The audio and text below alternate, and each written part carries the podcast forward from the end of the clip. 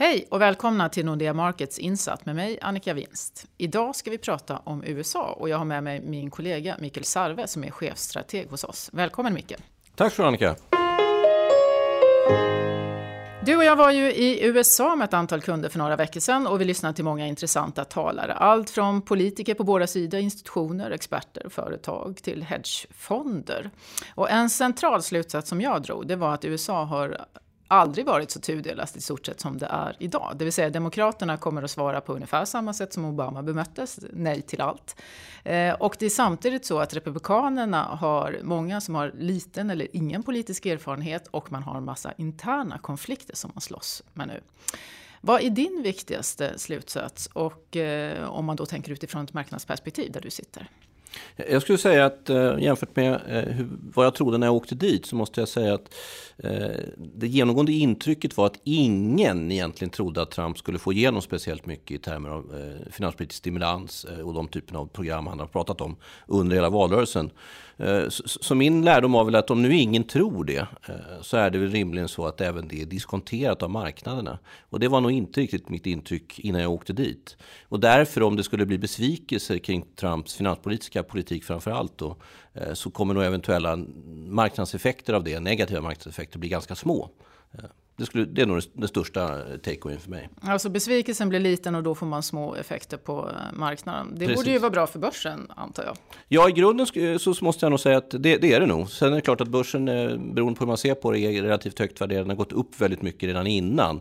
Eh, men jag tror nog att den är nog där av lite andra skäl än Trump. Ja, vi får komma tillbaka till det. Jag, jag tänkte vi skulle prata lite mer börs när vi har gått igenom ekonomin. Så där. Men vi kommer tillbaka till det. Men eh, hälsoreformen, hatobjektet nummer ett i sju års tid för Republikanerna var ju ett viktigt bakslag när vi var där och nu är nästa skattereformen som också är utmaningar. Är det ett skäl till att Trump nu väljer att gå internationellt fast han egentligen bara har pratat om America first hela tiden och eh, de här attackerna vi såg mot Syrien är ett svar på att visa att man har någon form av handlingskraft och makt. Och blev det några reaktioner på marknaden överhuvudtaget av det? Eh, nej, jag, jag, håller nog med dig där att marknadseffekterna har varit väldigt små. Eh, och jag tror att den slutsats marknaden har dragit hittills är att det här är inte något nytt krigsscenario. Utan det förmodligen har mycket mer att göra att Trump håller på att närma sig sina första hundra dagar och i USA är det en ganska viktig milstolpe för en ny president. Och han är ju den mest illa omtyckta nya president som eh, vi har sett i USA någonsin egentligen. Han behöver lite framgångar och han har inte lyckats få det på hemmaplan, precis som du säger. Hälso och vårdsreformen kom inte ens igenom representanthuset. Då behöver han hitta någon annan väg. Dessutom har han ju haft problem med sin administration, att han har kopplat samman med Ryssland eh, både före valet och, och, efter valet. Så att det här har tror jag marknaden tolkat som att det är ett sätt att distansera sig från Ryssland. Det är ett sätt att få lite mer positiv medvind på hemmaplan inför den här första hundra dagarna av stämningen egentligen. Ja, det var väl också en sak vi lärde oss när vi var över där, att eh, han är en expert outstanding på att hela tiden flytta fokus till det som är sämre för någon annat och bort från det som är dåligt för honom. Och ytterligare en lärdom av det här eh, internationella utspelet som han då gjorde, eh, det är ju att han byter fot väldigt snabbt. han hade ju en helt annan åsikt om Syrien innan och hur de skulle bemötas. Men också att när han agerar så gör han det själv, alltså mot det som vi är vana vid eh, internationellt, där man går tillsammans via FN och så vidare, den sortens eh, frågeställningar. Och det känns ju inte helt betryggande. Det är någonting som marknaden kommer att behöva förhålla sig till framöver tror jag. Eh, men det som också många nämnde när vi var över där, det var att han är en transaction man. Det vill säga enskilda avtal är det som eh, han ska lösa eh, de problem som USA, USA står inför. Och det handlar ju inte om bilateralt och det har vi redan sett hur en del handelsavtal har skrotats.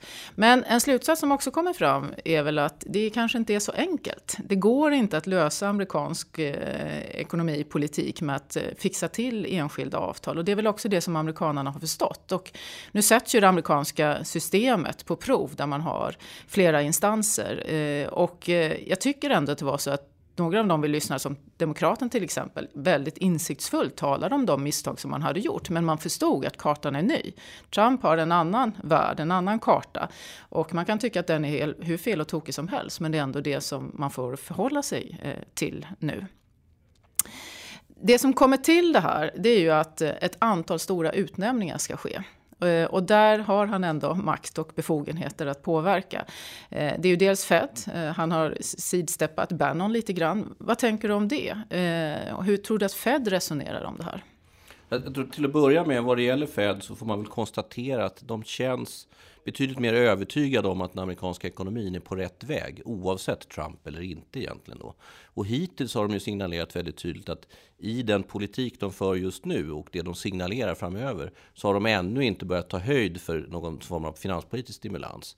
Så att det kommer i så fall till om det är så att Trump lyckas få igenom saker. Eh, det känns inte heller än så länge som att Fed är väldigt eh, eh, eh, oroad över sin, sin, sin framtida position. Men det har ändå dykt upp lite signaler senast häromdagen från Janet Yellen som har gjort gällande att det är en del eh, diskussioner som har kommit igång kring Feds självständighet som inte går åt rätt håll. Och det är klart, det måste man följa nära och se vad det händer och vad som händer i det läge hennes mandatperiod går ut, vilket är om ett drygt år eller ungefär, eller om ett år exakt. Eh, och, och Fed är ju, eh, det är ju alltid fokus för marknaderna, det, det, det är ju inget snack om det. Och just nu så kan man väl konstatera det att marknaderna inte riktigt tror på Feds eh, egen signalering kring räntehöjningen framöver. Fed signalerar att de ska höja fem gånger mellan nu och slutet på eh, 2018. Marknaden orkar inte riktigt med att ta in hela den diskonteringen. Och ett skäl kan nog vara det att man inte räknar kanske med att det sitter samma centralbankschef i slutet av den här perioden som i början. Nej. Men om man inte får riktigt lika mycket finanspolitisk stimulans, behöver man då inte heller vara orolig för gigantiska balansräkningar framöver? Och hur ska Fed se på det? Fed har, har ju, man kan säga att de, de, eh, har uttalat att de är på väg in i en ny fas. Att de tidigare har behövt köra med, med gaspedalen nedtryckt i, i botten egentligen. Nu tycker de att vi kan lätta lite på gasen, men vi är tvungna att ge lite gas i alla fall. Eh, eftersom ekonomin eh, visserligen går bra, men inflationen är fortsatt låg. Så man har utrymme att fortsätta stimulera eh, en aning. Eh, och, och, i det ligger ju att balansräkningen är ju en del av stimulansen. Eh, men det man också sagt är att det är klart att det är önskvärt att penningpolitiken över tiden nu börjar närma sig något neutralt läge. Det sa Yellen senast igår. Då. Eh, och i det ligger ju då att även balansräkningen i någon mån ska börja normaliseras. Så att både vad gäller balansräkningen och räntesidan så är ju signalerna just nu att vi ska höja räntorna i en lagom gradvis takt och förhoppningsvis inte störa ekonomin. Vi ska också börja låta balansräkningen att minska, men gradvis och på väldigt lång sikt. Mm, det låter bra, men inte riktigt lika enkelt. Om vi, om, om vi lämnar räntan och går över till dollarn så finns det ju en anekdot där Trump mitt i natten ringer sin rådgivare och frågar är det bra för USA att ha en stark eller svag valuta? Och eh, svaret blir då jag vet inte av rådgivaren. Och man kan ju skratta åt det, eh, men eh, det är ju faktiskt inte helt enkelt att svara på den frågan. Hur ser du på det? Vad är bäst för USA? Ska de ha en stark eller svag dollar? Och vad är det som styr dollarn idag? I den miljö vi befinner oss. Så varför har inte dollarn stärkts mer kanske framför allt? Nej, den traditionella synen från USA har ju alltid varit att, att, att, det är bra med en stark dollar för det visar på att vi är en stark ekonomi. Eh, sen är ju inte det alltid det, bästa för världsekonomin skulle jag säga. Och, och, om man tittar till dollarn just nu så kan man väl säga det att den stärktes ju väldigt tydligt fram till någonstans början på 2016. Sen har den legat ganska still, den har gått lite upp och ner. Eh, och, och det, det, det jag tror i alla fall är det att det valutamarknaden handlar fortsatt mycket på är centralbanker och vad centralbanker gör. Och just nu är vi i ett läge att Fed är den centralbank som, som har börjat lite lätta på, på, på, gasen då egentligen. Ingen annan gör det. Och det har gjort att vi hade den här dollarförstärkningen tidigare då. Men eh, det finns ju väldigt mycket risker i ekonomin som gör att det Fed signalerar kanske inte kommer bli verklighet. Vilket gör att räntemarknaden har ju som sagt inte tagit höjd för den, det, det scenario som Fed själva målar upp. Och därigenom har inte heller dollarn orkat fortsätta stärkas utan vi har en ganska sidledes period. Så att det, det, som blir avgörande tror jag där, det är väl det att om det är så att Fed kan fortsätta med den här politiken de, de, de har börjat med eh, och höja lite snabbare än marknaden tror, då kommer dollarn börja stärkas igen. Då kan vi mycket väl se en dollarförstärkning om 3, 4, 5 procent till. Eh, men där är vi inte än. Jag tror att det kommer bli ett gradvis förlopp snarare än att det kommer bli någonting dramatiskt. Eh, sen, är det ju, sen finns det ju andra risker med dollarn och en del i det är ju det att om man tittar till Trumps riktiga budskap som är America first så kan det få en del konsekvenser för dollarn på sikt. Mm. Eh, vi, kommer, vi kommer tillbaka till det. Men, men jag tänker också att en, en frågeställning som jag åkte dit med det är ju att förväntningsindikatorerna i USA har varit väldigt höga medan däremot eh, produktionen ligger en bit därifrån. Och, och, min slutsats var väl att ja, vi kommer få expansiv eh, pen, eller finanspolitik men betydligt mindre än vad man pratade om i valrörelsen och framförallt tar det tid att implementera. Så det blir lite i, i slutet av våran prognosperiod, alltså 2018-19 snarare än, än eh, runt hörnet. Och vi har ju nosat på det tidigare. Om vi går tillbaka till det här med med börsen och så vidare. Hur, hur kan, varför fortsätter börsen att stiga som den gör om det inte blir så mycket mer? Och de flesta värderingsmodeller säger ju ändå att börsen är övervärderad. Ja, det, det, det stämmer ju. Och, och, det är klart att eh, det är många som påpekar att det, det, det börjar kännas lite... Eh, luften börjar kännas lite tunn för, för börsvärderingen. Eh, det jag skulle säga är att normalt sett så är det så med börsen att börsen brukar gå bra så länge som konjunkturen går åt rätt håll. Så fort man börjar tro att det börjar vända över till en sämre konjunktur, sämre vinstutsikter, sämre arbetsmarknad. Det är då den här eh, problemen med värderingar och annat brukar visa sig. Och där är vi inte än, eh, utan vi är i det läget att vi har en globalt mycket starkare och samordnad konjunktur idag än vad vi har haft på en 5-6 år. Eh, och utöver det så hade vi redan innan Trump kom in en ganska bra skjuts i den amerikanska ekonomin. Så, så att konjunkturen, i min värld, övertrumfar alltid värderingen. Sen i något läge så kommer vi säkert få behöva ta hand om värderingen också, men det är inte nu. Utan det brukar komma när recessionsrisker uppstår eller när någon centralbank stramar åt rejält. Och det har inte Fed gjort än. Nej. Vi skrev ju om det i vår senaste Economic Outlook, att vi har en synkroniserad återhämtning i världen, vilket är ganska unikt. Men är det någon skillnad mellan antagandena mellan aktie och räntemarknaden då? Man kan väl ana lite att det är klart att aktiemarknaden har ju gått väldigt kraftigt uppåt den sista tiden. Så om någonting så kanske det ligger lite förväntningar i, i aktiemarknaden och speciellt också om man ser till lite de sektorer som har gått. Medan man i räntemarknaden nästan inte ser någonting skulle jag hävda. Om räntemarknaden tagit höjd för den optimismen vi ser bland företagsundersökningar och consumer confidence och liknande indikatorer som är uppe ganska nära rekordnivåer. Då tror jag att en femårsränta i USA som idag handlar kring 2% hade kanske snarare handlat kring 3% Så jag tror att räntemarknaden är väl, om, är väl mer iskall gentemot det här med Trump och att börsen har tagit till sig lite grann i alla fall. Mm. Ja, eh, America first, det betyder ju mycket eh, och för många i olika eh, aspekter. Och direkt efter att eh, Trump vann valet så träffade jag många svenska företag. Allt från de stora börsbolagen till mellanstora som var ordentligt bekymrade över vad den politiken skulle komma att betyda. Det vill säga, de sitter och hyr in tjänstemän från Indien och så vidare som de har långa avtal med. Behöver de säga upp dem och skaffa nya kontrakt med dyra amerikaner som inte finns? Ska de bygga eh, fabriker i USA? Och sen Sen har vi då midterm som ligger inte allt för långt eh, borta. Eh, America First betyder att man ska skapa jobb i USA och flytta produktionen till, till USA. Handelsöverskottet, ska det byta sitt överskott får det ju stora implikationer för resten av världen. Vad, vad är ditt eh, sätt att se på det? Nej, det, det, här tror jag är en väldigt, väldigt viktig frågeställning, eh, inte bara för marknaden utan även för världsekonomin.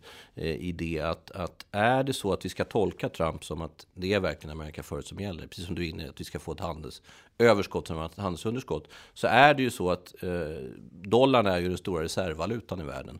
Och, och via sitt bytesbalansunderskott och handelsunderskott så har ju då USA försett resten av världen med dollarlikviditet. Och vi har ju en situation där framförallt emerging markets-länder har lånat upp väldigt mycket pengar i dollar. Man har mycket dollarlån. Eh, och det är klart, där kommer det bli en problem om, vi, om USA går från ett bytesbalansunderskott till ett överskott och suger in den här likviditeten. Dessutom så där det rimligen går hand i hand med en stark dollar, vilket gör det ännu dyrare för de här att, att betala sina lån.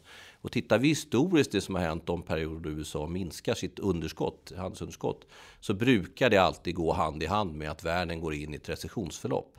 Så att skulle de här signalerna, det har ju diskuterats bland annat den här border adjusted tax som är en sån variant på att försöka få produktion till USA.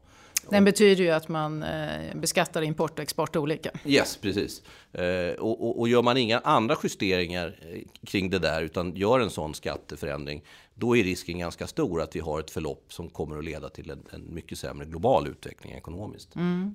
Hur lätt är det då att byta ett handelsunderskott till ett överskott? Jag, jag tror att det är väldigt svårt. Dels är det ju inhemskt i USA är det ju stor diskussion om det här verkligen är vettigt eftersom vi har en mängd med importörer i USA som kommer att, bli straffade av det här. Och det är ganska starka lobby, eh, lobbyverksamhet som pågår kring det här.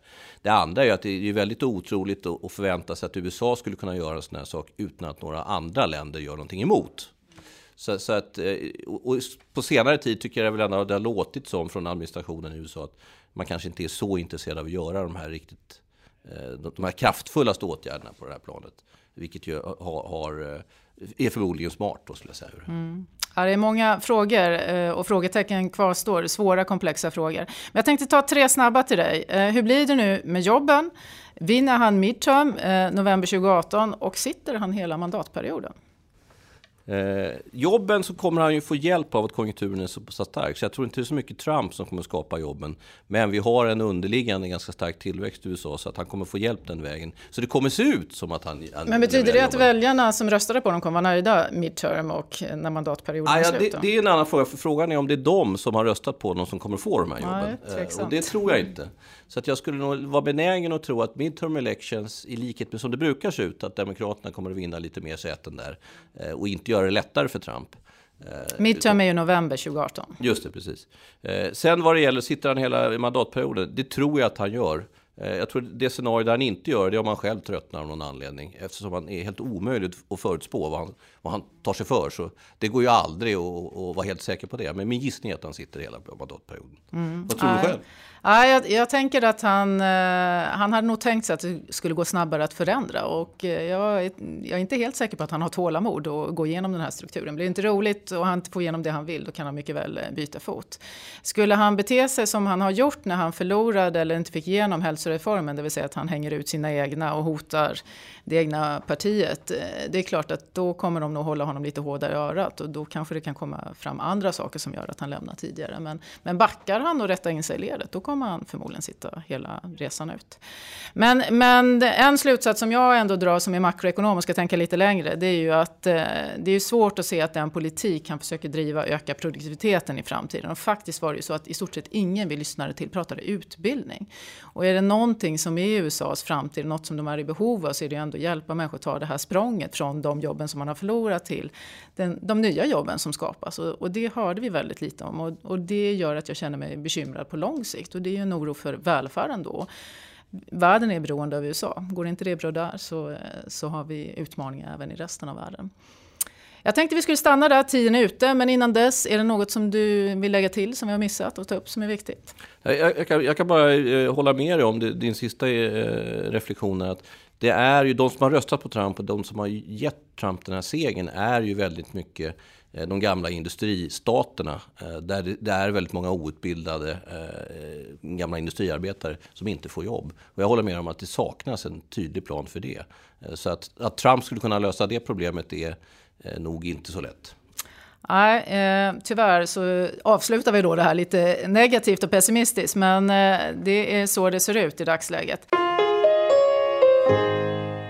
Tack mycket för att du var med eh, och stort tack till er som har lyssnat. Vill ni höra mer och se mer av våra analyser så hittar ni dem på nexus.nordea.com. Inom kort så kommer vi lägga ut en ny podd som handlar om regionala utsikter. Tack och hej!